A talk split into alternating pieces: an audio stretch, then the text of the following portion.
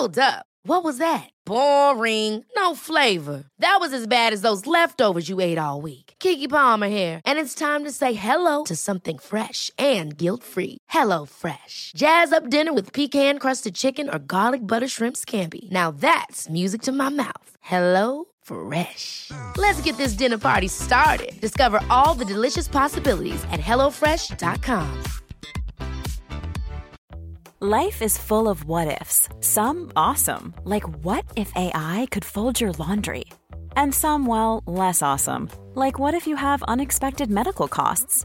United Healthcare can help get you covered with Health Protector Guard fixed indemnity insurance plans. They supplement your primary plan to help you manage out of pocket costs. No deductibles, no enrollment periods, and especially no more what ifs. Visit uh1.com to find the Health Protector Guard plan for you.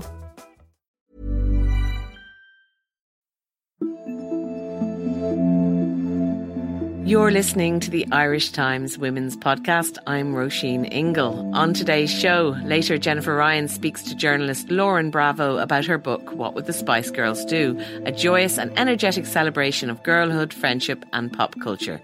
Just to note, this interview was done a couple of weeks ago before the Spice Girls announced their reunion tour, so there is not one mention of it during the conversation, but you know that's happening, and they're starting in Croke Park, which is amazing. But first, 16th century pirate queen Grace O'Malley, aka Gráinne Mhaol, continued to inspire the author who unearthed her backstory. Anne Chambers is her name, and it's 40 years since her biography of the fearless feminist icon was published. And to celebrate the publication of a beautiful anniversary edition of the book, Anne came into studio to speak to me about it and why Gráinne Mhaol's story is as fascinating today as it ever was.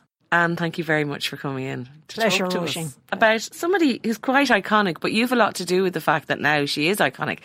First of all, tell us about you growing up and what kind of a, a child and a girl you were. Well, I suppose I was quite the ordinary 1960s Beatles uh, girl, really. Uh, grew up in a, in a town called Castlebar, but every year we went on our summer holidays to Clew Bay. Took a little cottage, as people did at the time. And there I heard these stories and the folklore and every pile of rubble of a castle was referred to as Gráinne Mhaol's castle. And yet when I went to school, Roisin, she never appeared in our school history books. And I always wondered about her. These stories were fascinating, you know, mainly all about piracy and things like that. And you said, gosh, you know, did she really exist? So moving on anyway, like most West of Ireland people ended up in Dublin. Ah, yeah. And of course you did. Of course I did. and uh, a job in the central bank. And I was very, very honoured and lucky to have been there under the governorship of the great Ken Whitaker. And he heard I was from Mayo. And now, being a junior executive, to be called into the governor's office really meant, meant one thing. Really, you did, sack, something wrong, the sack, the chop, or whatever.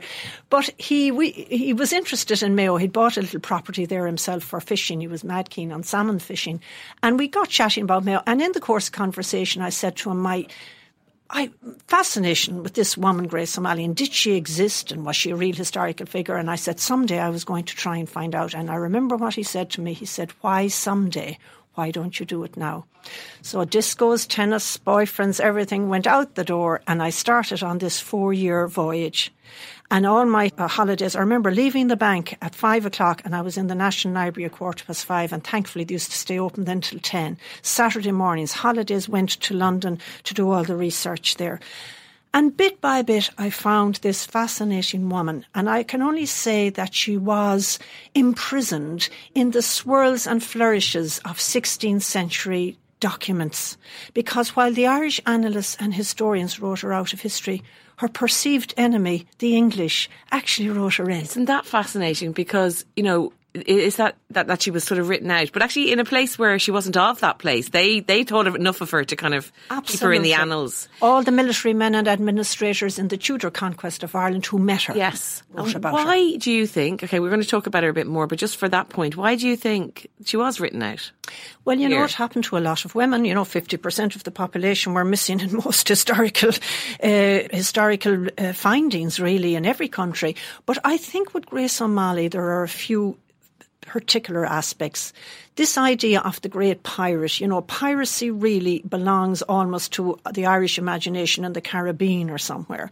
And that piracy aspect of her life, which indeed is part of her life, really overshadowed everything else. Secondly, Irish women were supposed to be God fearing, if they did take any active part, there had to be a great nationalistic green, white, and gold flag enveloping them. Neither of these things applied to Grace O'Malley or her times. The times of the 16th century were one thing that we can all, even today, identify with, and that was survival. So it was survival of herself, her family, her clan, and then she took over this mantle of the great chieftain, which the law would forbid her to be. Gaelic law would not allow allowed many things for women and was far more liberal than the common law of England, as you possibly know. Mm. But one thing they didn't allow was chieftain, and she simply made herself one because that was really her ability. So a woman completely ahead of her time oh, and yeah. out of step with the mores of, of the time of Ireland and unwilling to kind of go along with them. Abs- and pay the penalty and by pay the penalty by that. So tell us about her. I mean, I know you, you've got the, the, whole book that you spent four years, so it's a lot. But but tell us what people who might not be as familiar need to know about this woman. Right, born in 1530 daughter of a Gaelic chieftain, so Grace O'Malley is Gaelic aristocracy. So her, her future was planned out for her. First marriage at 15, which was the normal thing, had to pay political dividends. So she was married off in an arranged marriage to Donal Cogaidh in Irish means of the battles O'Flaherty. So that can let your imagination run away with you. One of the headless chicks really of the 16th century. Sadly, there were a lot of them around who were more given to fighting their neighbours than combining against a common enemy. That was the problem. Think Braveheart with the chieftains in Scotland, exactly the same thing here. Donal Cogaidh, she had three children with him. So she did fulfill all these female roles. And I often say, you know, Grace O'Malley is a woman before everything else. She was a mother, you know, twice married, divorcee, lover, grandmother, great grandmother. She fulfilled all these roles, which makes her fascinating, really. Donal was killed off in one of these tribal feuds and grudges, and it would seem from what Grace O'Malley says in her letters to Queen Elizabeth I when she was an older woman, that the O'Flahertys did not give her her thirds. In other words, they did not restore her her marriage dowry and she was forced to come back to her father's territory around Clogher and settled on Clare Island, that lovely, iconic, almost like Sphinx-like um, island at the mouth of Clogher. And there the legend of the Pirate Queen. She gathered together an army of 200 men that she admits to. You always have to seek. She's such a such a brilliant tactician. You have to always seek behind what she's actually admitting to. Now it's very easy to say today she gathered together an army of 200 men. These men came from different clans, and I said it was a tribal society, the old Gaelic Ireland of that period, with every clan with their feuds and grudges. How this woman managed to co- co- copper together um, a private army of 200 men from all different clans. Well, there's one answer to that. She was successful. Successful at trading, taking tolls on shipping that went in and out to Galway, then one of the biggest ports in for imports and exports in Ireland at the time. So her her decision on that would be following an O'Malley clan. They're a great maritime clan. While she might have been written out of history, the clan is there 2,000 years prehistory, always associated with the sea. Indeed, I often say if Grace O'Malley had been a man, I possibly would never have ended up writing her biography. She'd be only another O'Malley doing what came naturally. so uh, that very she became a very successful businesswoman. She admits to having a thousand head of cattle and horses. Now, that was the wealth in the 16th century, uh, always uh, in, in, in, in cattle particularly. That was a huge fortune at the time. So she was quite successful. So, like women today in business, you know, you have to be twice as good, really, as your male uh, counterparts. And Grace O'Malley was in the 16th century. So tell us about the pirate aspect. What does that involve? I mean, it's it's kind of it, it is like you say the swashbuckling, the kind of you know X marks the spot, and all these things, the kind of myths that you have the Caribbean. But what did it involve for her? What was what was that all well, about? Well, for you know, piracy has to be explained uh, for maritime clans ev- everywhere, whether you're in Cornwall in the South China Seas or in Ireland on the west coast of Ireland. Piracy and plundering was part and parcel of seafaring life everywhere. The flotsam and jetsam in the sea, well, you kind of helped it along the way as well, if you wanted to get. So the, the, the, the piracy I found in relation to Grace O'Malley and her family were really taking tolls on ships. In other words, they'd surround a lumbering merchantman making its way dependent on the wind and the tides and these more versatile galleys that she had. She had a flotilla of around six galleys which could carry 200 men in each galley. So they were quite substantial craft. Now, the beauty about them was they were a versatile ship. Uh, they had the lateen sail, which allowed them, unlike the square sails, to go and tack with the wind. There were roads so they could go into much shallow water. So you can imagine a flotilla of them surrounding the merchantman, fixed arrows at their sail and say, basically stand and deliver for up. safe passage. Wow. Now, there was another aspect to her life which people perhaps don't know, and that was the importation of Scots mercenaries, the famous Gallowglass. And they were brought in from the fighting season, from May to October, for the Gaelic chiefs. This idea of the fighting Irish, I always find a little bit uh, silly, really, because we always got somebody else to do our fighting for us. And you had these hired mercenaries this, with their great battle axes, and she, her ships brought them in from the Scottish Isles in to fight and brought them back again and was paid for that. So you have all this seafaring, um, you know, empire really. And I think as well, the sea, you know, to us landlubbers, it looks like a barrier. To Grace O'Malley, it was a highway to new languages, to new cultures, to new fashions, to new produce you know. So she was she was obviously an extremely intelligent woman, um, ahead of her time, as we said. But give us a sense of her as as uh, from what you gleaned. I mean, it's amazing that you went and found there is documents, like you mentioned, letters to the Queen, and it's that's kind of incredible. Mm. What what how could you describe her, or, or how do, what do we know about her as a as a person? Well, we know her first as a mother uh, of four children. And we know her also then as an independent businesswoman.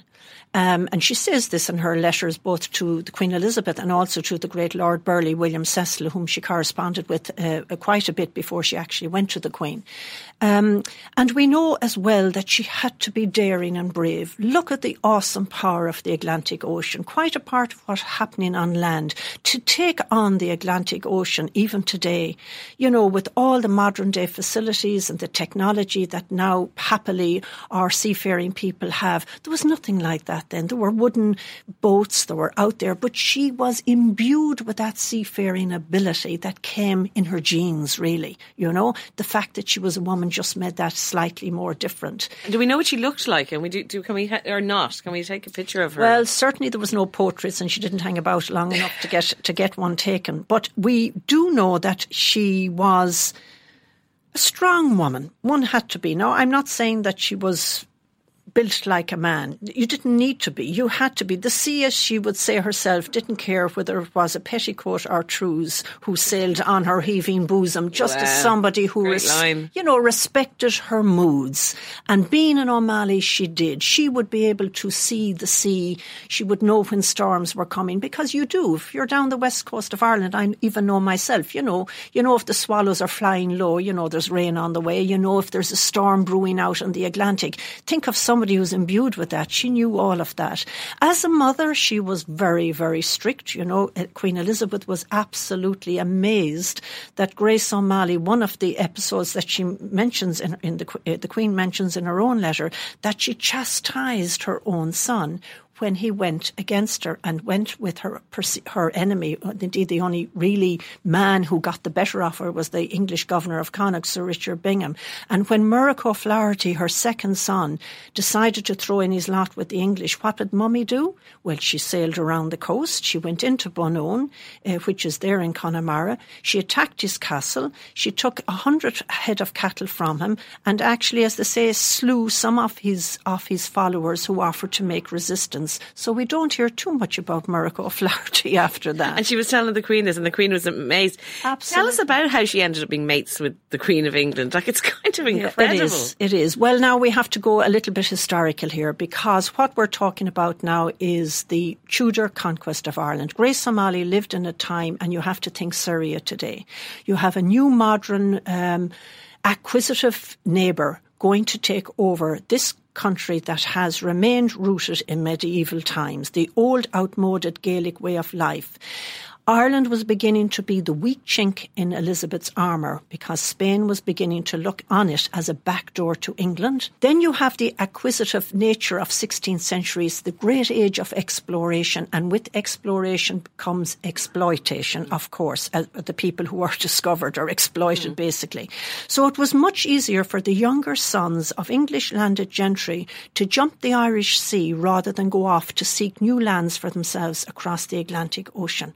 So if you prodded a Gaelic chieftain to into rebellion, by English law his lands were confiscated. So that was really the basis for the Tudor conquest of Ireland. And here you have somebody defending her clan lands, defending her wider family lands, and she's coming up against this. But she's able, because of her sea power, to evade this for a long time. But eventually, Sir Richard Bingham did catch up with her. He actually captured her. She was brought to uh, prison in Athlone and she talks about a gallows being erected where I might end my days. But all the chieftains of Connacht who now needed her, needed her leadership, needed her sea power, came and handed over hostages and Bingham released her. But she led three rebellions against Bingham. Not against the English. You see, we've no nationalistic flag now on which to put around mm. Grace O'Malley. Mm. Everyone is fighting for their own survival. It's only towards the end of the century when O'Neill and O'Donnell, when the penny drops and they say, we stop fighting each other, let's get together and the Confederacy, a little too little too late. Grace O'Malley had to make her own way, do her own deals, and by golly was she some dealer. She was a wheeler dealer, there is no doubt about it. Is that how she ended up in London? So in London, to, uh, her, when, when Bingham killed her eldest son, Owen O'Flaherty, and took her youngest son, who was born aboard her ship, the famous Tibbot na Long the first Viscount Mayo, whose biography I also wrote. He left a lot of papers behind him. And when Bingham took her favourite youngest son and put him in on a trumped up charge of treason in Athlone jail, there was nowhere and there was nobody. Bingham ruled the roost here in Ireland at the time. So what did she do? She said, I'll go to his boss. Now the legends, you top. know, go to the top. Wouldn't you do that yes, yourself? I would. You know, I would, go exactly. over his head and yes. go to the top. So the legends say, you know, that this great pirate queen of the west coast of Ireland sailed up the Thames, banged on the door of Greenwich Palace, and said to the Queen of England, "I am the Queen of Connacht. I'm here to see." Of course, it didn't happen. No, okay, I like that though. I know it's a nice story. But you what know. That'll possibly end up in a film or something. I was just going to say, yeah. we'll talk about that. It should be a film. Yeah, but uh, want the real story told, oh, not. The, not the myth. Yeah, or, this will never go on only for uh, uh, the biopic. Never, Yeah. never. Uh, but no, it didn't happen. Firstly, there were elderly ladies, 63 years of age Okay. in 16th century Ireland is like It's- yeah, 83 t- or yes, 93 of today. Secondly, uh, you don't go to Queen Elizabeth II today without going through various hoops and- Channels. and channels. So it was exactly the same in the 16th century. Grace O'Malley used her head. Again, the sea brought her all the news. Grace O'Malley was more tuned in what was happening internationally than she was happening in the middle of Ireland because of the sea being that, as I said, a great highway. And she knew that Black Tom, the Earl of Ormond, was a cousin of Queen Elizabeth, related to Queen Elizabeth's mother, Anne Boleyn. And anybody related to Anne Boleyn got a great welcome at court. And Black Tom was handsome, which helped as well. Elizabeth liked her courtiers very handsome. Grace O'Malley knew him because he had lands near her in Mayo. And I found this little letter from Black Tom, a letter of introduction. It's preserved in the English state papers, saying, Please to Lord Burghley, the great uh, Secretary of State, Elizabeth's great Secretary of State, to say, would he allow this lady come to court? Now, granted, there's a, a litany of misdemeanours from piracy to rebellion. And he says that in her. the letter. But she has this safe passage. So she did sail her, her, her and last She year did sail down the Thames, though. she sailed down the Thames to Greenwich, where Queen Elizabeth would come. She'd leave. It was an London. appointment, though. It was all organised. It was all organised. She was expected. Absolutely. She'd sent letters, four or five letters before that to Lord Burghley. And what I love, this great statesman, you can imagine him bringing, getting in um, missives from spies all over Europe and Grace O'Malley's letter there. And you can see where he starts doodling.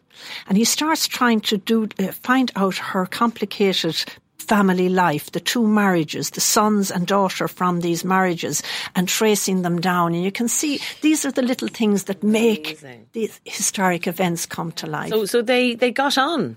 The Queen and, and so Grace. 1593, July 1593, she was allowed access, which was very, very difficult. Very few Irish people, particularly, got access to Queen Elizabeth, uh, and she did, and they did the deal. And the letter that I found written by the Queen about that meeting shows two women who I often think, if they were around now at Brexit, would they have done the deal? You know.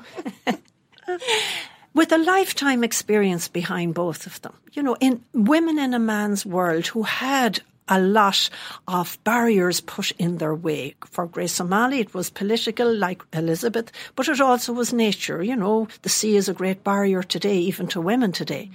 And um, they sat down and did the deal. The son was released, and Grace O'Malley offered the Queen to fight with our quarrel with all the world, as the Queen wrote. But that, of course, was given a huge interpretation when she got back to the west of Ireland, was meaning that she was allowed to go back to her normal life of seafaring. Okay. So that was really uh, her coup. But the last entry to Grace O'Malley, which I found, is at the huge age of 67. And I'm very sorry to have to say that, but I re- reiterate that it was like yeah. 87 in the 16th century. She lived long for she, someone who'd had the life she'd absolutely. had as well, which is just incredible. And her last entry is she's leading an attack on MacNeill, Rory MacNeill, the chieftain of the Isle of Barra off the coast of Scotland. God. And, so and, and, she did she marry again? You mentioned lovers. Where did she end up? Did she? Is there something about Howth? I'm kind of yes. We Howth is is one of these episodes in her life. Uh, she did marry. Firstly, she had a lover, a Hugh Hugh de Lacy, whom she rescued off the rocks off Achill in in a storm. Did, as you mm-hmm. do. Then she married secondly, and she chose her own husband, right. and this is the great uh, Richard in Ironburke. Uh, and uh, if I can just quote what was said about them when they visited one Lord Deputy in Dublin, the famous Sir Henry Sidney, the father of the great poet Philip Sidney, who met Grace O'Malley in Galway. Can you imagine that meeting between that great Elizabethan poet and courtier and this raw woman from the sea? And, and his father, who was Lord Deputy in Ireland at the time, said, There came to me a most famous feminine sea captain called Grace O'Malley with an army of 200 men and three galleys. She brought with her her husband, for she was as well by land as by sea, well more than Mrs. Mate with him. In other words, she wore the trousers in the second marriage.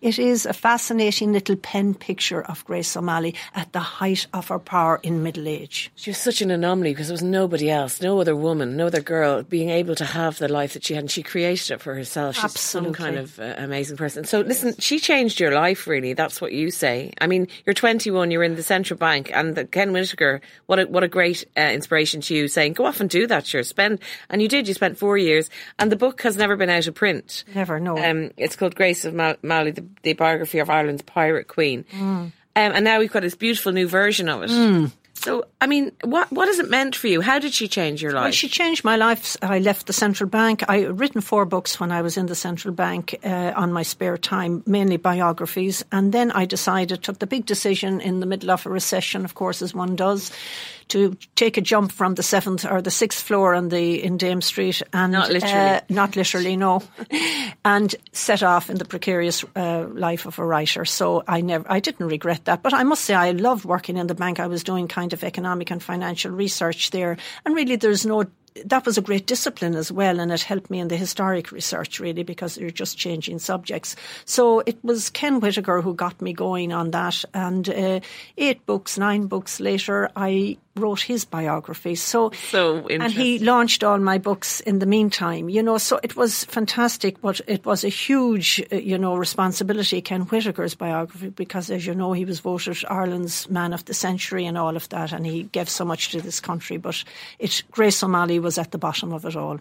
So you you continue to write. Um, you have a very disciplined writing life. It seems like mm. you're nine to five. You, nine to five, same as in, in, the central bank. Yes, clock in, clock out. you you love cooking. Yes. You grow your own vegetables. You mm. garden. So that's Your life, thanks to Grace and thanks to Ken encouraging you, like turned it quite a different way. It did. It did really, yes. But I still have the same. I put in the same hours, and I think you you have that cycle that's in you. For some other writers, it might be you, you come alive at twelve o'clock. I'm brain dead at six o'clock in the evening. You know, so it's uh, it's just the way I, I do it, and I like what I'm doing. You know, I think if you're happy in your job, you really give it your best. And you do th- say sometimes, I mean, because Grace is such an inspiration to you, you find yourself saying, what would Grace do? Has mm. she kind of inspired you as a woman, as a person in the world, just in terms of facing challenges, tough decisions? Because she, no better woman than to, to face into whatever was going on. Of course, her. of course. You often think of her and, you know, if you're on at the sea or whatever, and she does impact in ways that you don't even know in your own personal life.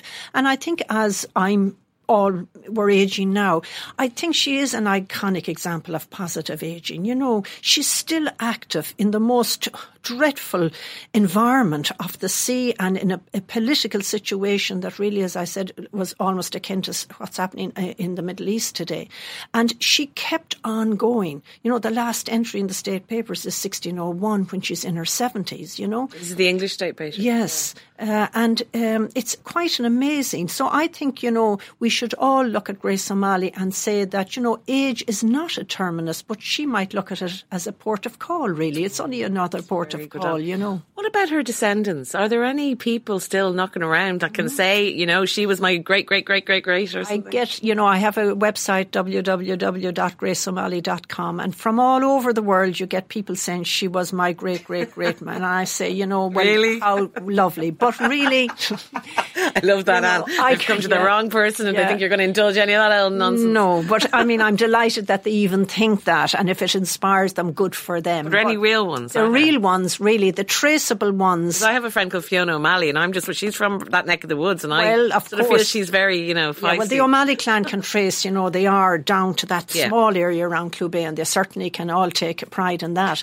but the main family would have been uh, Lord Sligo and Altamont in Westport House. The Westport House connection then. Westport so House They connection. are proper descendants. They are. They are the traceable, but don't forget she had O'Flaherty and Burke relations. All different. You know, yeah, but they would have fallen down the social strata and they had more things to do than keep up their pedigrees. They had to keep alive during famines. They were, became tenants of their own ancestral lands through confiscation. So it, it really, her story epitomises really, and her descendants, which I really treated in the book on her son son, the biography of her son, the first Viscount Mayo, you know. So you can see that we had another wheeler dealer there who was a Gaelic chieftain who went with the new age mm. and became an anglicised lord you know. So the pedigree thing did keep going through to the oh, Westport House, and then I suppose there they had a lot of children, didn't they? They had so. actually five girls. Yeah, yes, five so they're girls. all yes, they're all descendants of. They are indeed. They're their fourteenth great grandchildren in and descent. Have you spoken to them much about this? And do they are they very conscious? Oh, of they're their very heritage? so proud. Well, that's where I did my research among the. Uh, uh, you know, I have to say that uh, the late Lord Altamont allowed me, the first time ever, to go in and see the the fabulous collection of manuscripts in Westport House. And I have to tell you, Roisin, that I had the opportunity to open 400 year old manuscripts for the first time since their authors put quill to parchment.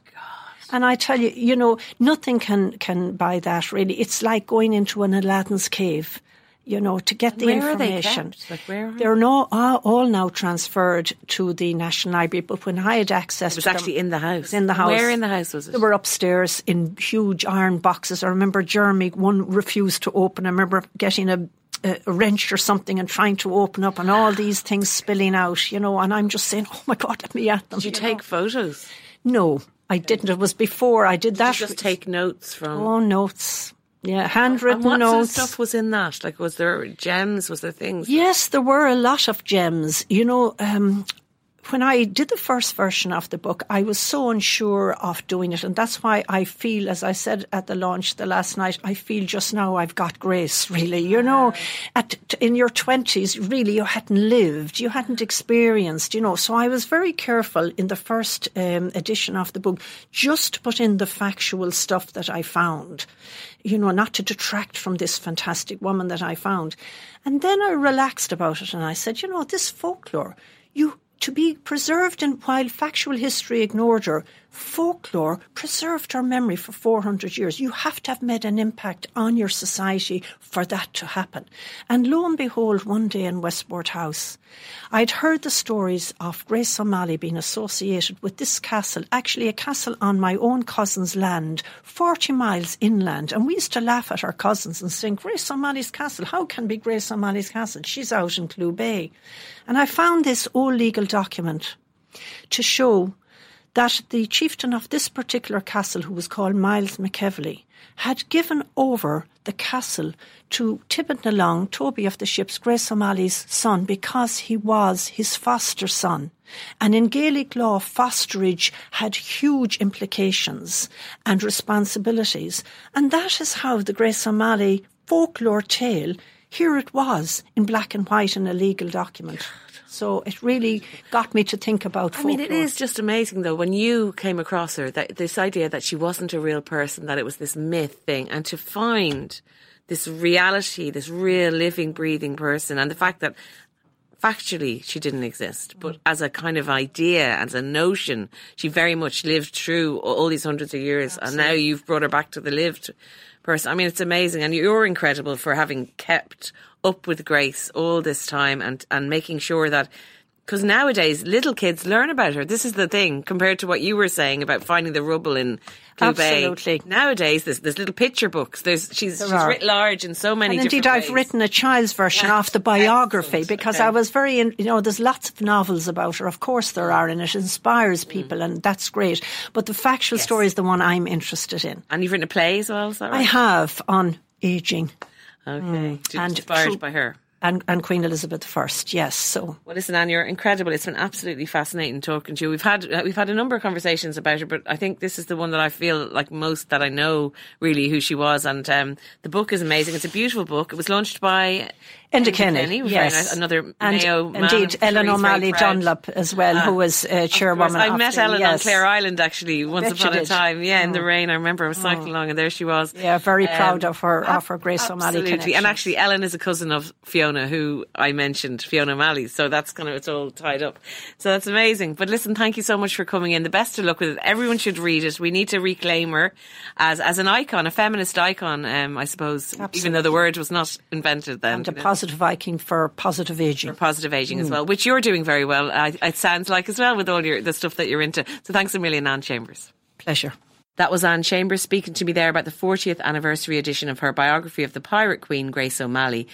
And now the words girl power conjure vivid memories of short skirts and platform boots, but it wasn't just about the looks. It was about a sort of feminism. The Spice Girls gave a generation their first glimpse of the power of friendship, of staying true to yourself, and of sheer bloody mindedness. Journalist Lauren Bravo has written about the girl power generation and the conversation it started around gender equality in her book, What Would the Spice Girls Do? Jennifer Ryan spoke to her about it. Lauren Bravo, thank you very much for talking to the Women's Podcast. Now, I know today is launch day for your book and you've just been out to a very nice lunch. Can you tell me the significance of the place where you just had lunch? I can. So um, I've just been at the St Pancras uh, Renaissance Hotel, which um, once was the London Midland Hotel, and it's where they filmed Wannabe. So I've just been dancing on that very famous staircase. A man walked past and he took one look at us and went, "Ah, oh, you're doing the Spice Girls thing," and then he just took the camera off us and art directed us into place. It was great. So obviously we're here to talk about Spice Girls because you have a great book out called "What Would the Spice Girls Do." When I say girl power, what does that mean to you? Um, it conjures up me being eight years old, uh, wearing a pair of enormous knockoff platform shoes, um, yelling at all the boys in my class at school, being um, well, basically quite a handful. Um, but I think also thinking uh, about my gender for the first time and actually um, thinking about all the different ways in which that might affect me. You know, not quite knowing the full extent of it, but certainly uh, a, fair, a pair of feminist sort of training wheels are the way that I like to think about girl power. And so, were all your friends around the same age into the Spice Girls too? Oh God, completely. Oh yeah, I think um, there's a perfect window, age window. I think if you were between the age of about six and maybe eleven or twelve when Wannabe came out, um, very likely you were a big Spice Girls fan. Um, and yeah, I was completely caught up in it. Absolutely loved them. And what was it about them that drew you to them? Because they, they came out at a time in kind of the middle of uh, Brit pop lad culture. Had that anything got to do with it? Were they like this kind of oasis in the desert of maleness that was so pervasive at the time? I think that's completely it. I think they were an oasis in the desert of, well, Oasis and mm-hmm. Blur. And um, there was so much machismo in the charts back then. Um, particularly, I think the mainstream, you know, pop charts were all about boy bands and, you know, girls obsessing over boys. And um, we had Eternal, uh, they were great, but that was pretty much it you know, and Riot Grrrl and things were happening, um, and they were amazing for older age groups. But you know, if you were eight years old, you weren't listening to indie or grunge or anything like that. You just had pop music. And so Spice Girls came along and they were just the most phenomenal breath of fresh air. You know, the fact that they all looked different for one thing, they all had these individual personalities, and it might not seem very progressive to us today. Thankfully, I think you know we've moved on a lot, but back then, I think it's hard to sort of underestimate the uh, the power that that had. Looking up and seeing that as a little girl. And did you have a girl gang and did you all decide democratically who was which spice? I don't know about democratically. I mean, it you know, it came down to some pretty sort of spurious criteria, I think, in a lot of playgrounds. Um, I was Geri mainly because I was the bolshy one. Um, I was sort of loud and bossy. I didn't have ginger hair, but I dyed it specifically to sort of claim the role.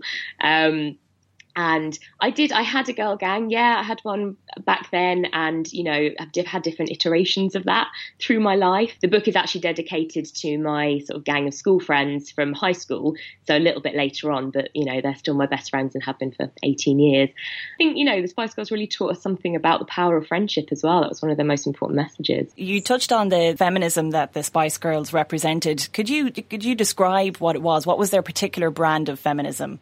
Well, I think one of the most important things was how accessible it was. Um, you know, I think to a lot of older uh, people and feminists back in the day, they may have seen it as something slightly watered down.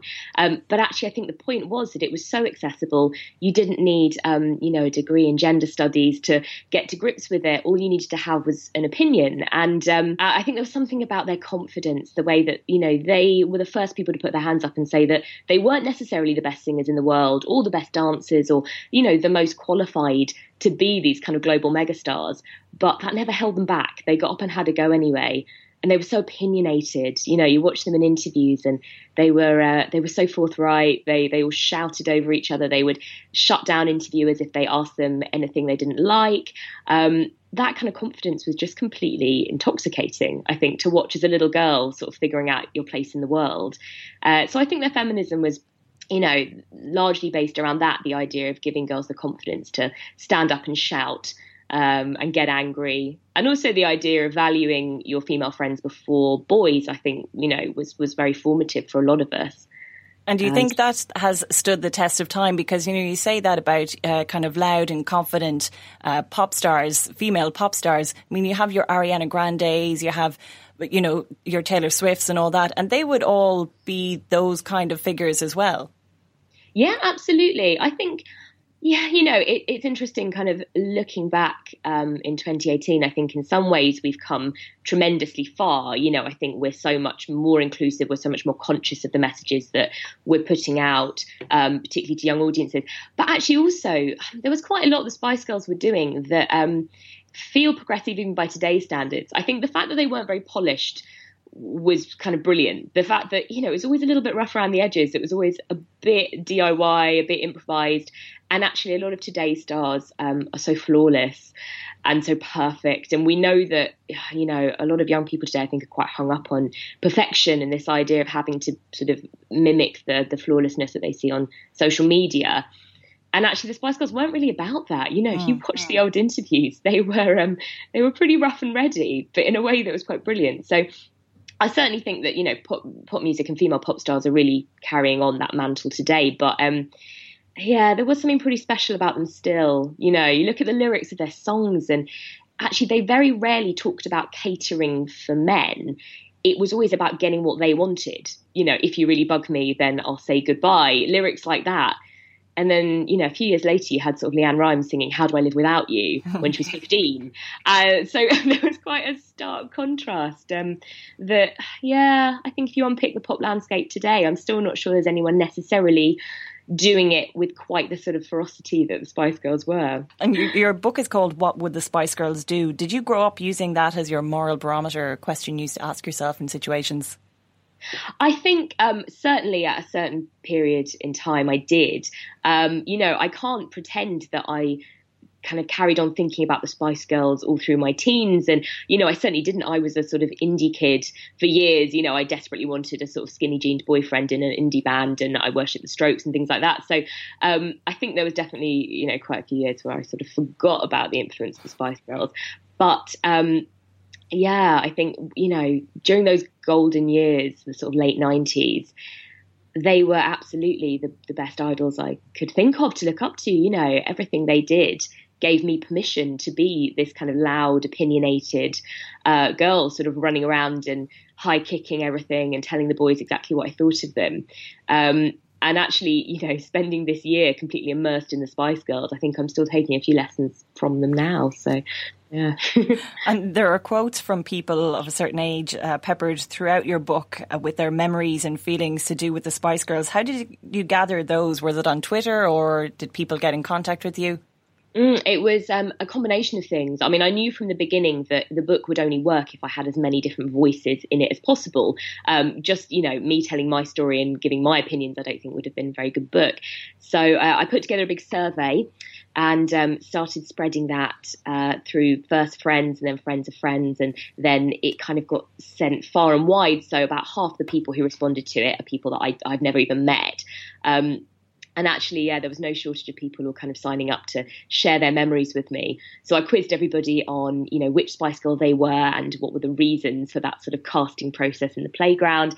I asked people about the clothes that they wore, what their parents' feelings were towards them. And that was quite interesting. You know, it was quite divided. I had a lot of people whose parents disapproved and thought that they were too loud and brash and rude uh, and other people's parents who absolutely loved them and could definitely see the spark of something quite empowering, I think, or just like the music, you know. Um, so yeah, so I kind of gathered gathered things that way, and then I also spoke to a few real mega fans, um, slightly more in depth about you know what they felt the cultural impact was um, for them. So yeah, it was quite a nice cross section of, of opinions. I see a quote from Dolly Alderton on the sleeve of your book as well, and I know she's a we, she, we've spoken to her on this podcast a, a, couple of times before, and I know she's a great believer in the power of female friendships and says that they're some of the greatest love stories of her whole life. Is that something that's uh, important to you now as well? Oh, absolutely. Yeah, I think. I mean, I, I love Dolly. Her book, you know, is just mm. one of my favourite books ever, and. Um, yeah, we have a lot of similarities in that she went to an all girls school and I went to uh, an all girls school for high school.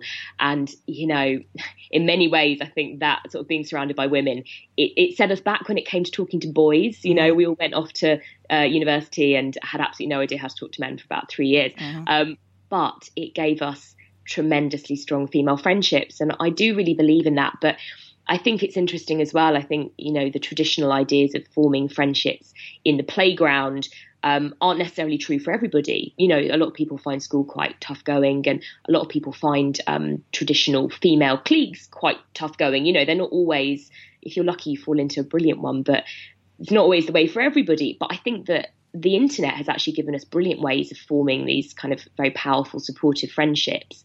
And um, one of the things I talk about in the book is uh, a group called AWOT, the Awesome Women of Twitter, which I sort of started going along to in 2011. And some of the women that I met through that collective are still my closest friends now. You know, I've been bridesmaid for some of them and uh, and things like that. So I think you know the modern world is giving us lots of different ways of finding these networks. But certainly, uh, having a big sort of group of of supportive women around me um, is something I really hold very dear. And, you know, I don't think I kind of could have written the book without that or mm. got anywhere in my career really without having other women as my sort of generous cheerleaders and spurring me on. So, yeah. yeah, I agree. Uh, finally, one more question for you. Who do you hope picks up this book? Everyone, obviously, and the Spice Girls in particular, but uh, who do you imagine reading it? Um, I mean, I think, you know, first and foremost, millennial women, I hope, uh, you know, who kind of love a bit of nostalgia, but also are, you know, thinking quite critically about the world and uh, feminism at the moment and how far we still have to go. I would hope that they would enjoy the book. Um, I'd also really love people to read it who maybe loved the Spice Girls back in the day and haven't really thought so much about the impact that they might have had beyond the music and the outfits you know, I'd love it if somebody kind of read the book and went, oh, do you know what? I hadn't really thought about that before, but now I've sort of put that together and um, I can see that latent impact. And I, you know, I'd really love that. Um, and also boys, you know, yeah. I could, it's too much to hope. I would, my, my boyfriend has enjoyed the book and obviously he's obliged to tell me that. Um, but I would hope that men could get quite a lot from it as well. I certainly don't want it to be something that's only for women. I think, you know, it, it's an interesting discussion. No, what, men are feminists too.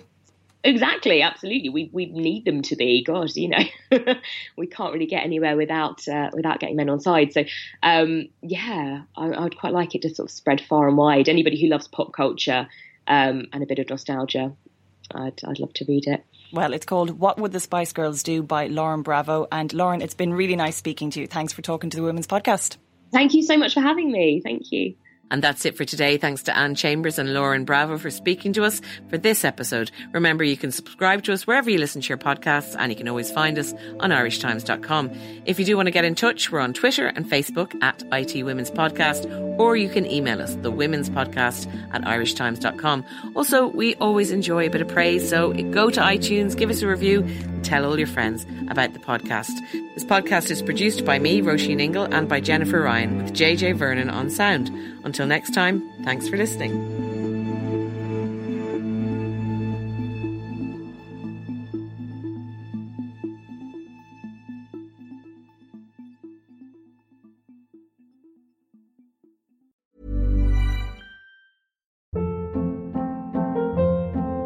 Hold up. What was that? Boring. No flavor. That was as bad as those leftovers you ate all week. Keke Palmer here, and it's time to say hello to something fresh and guilt-free. Hello Fresh. Jazz up dinner with pecan-crusted chicken or garlic butter shrimp scampi. Now that's music to my mouth. Hello Fresh. Let's get this dinner party started. Discover all the delicious possibilities at hellofresh.com.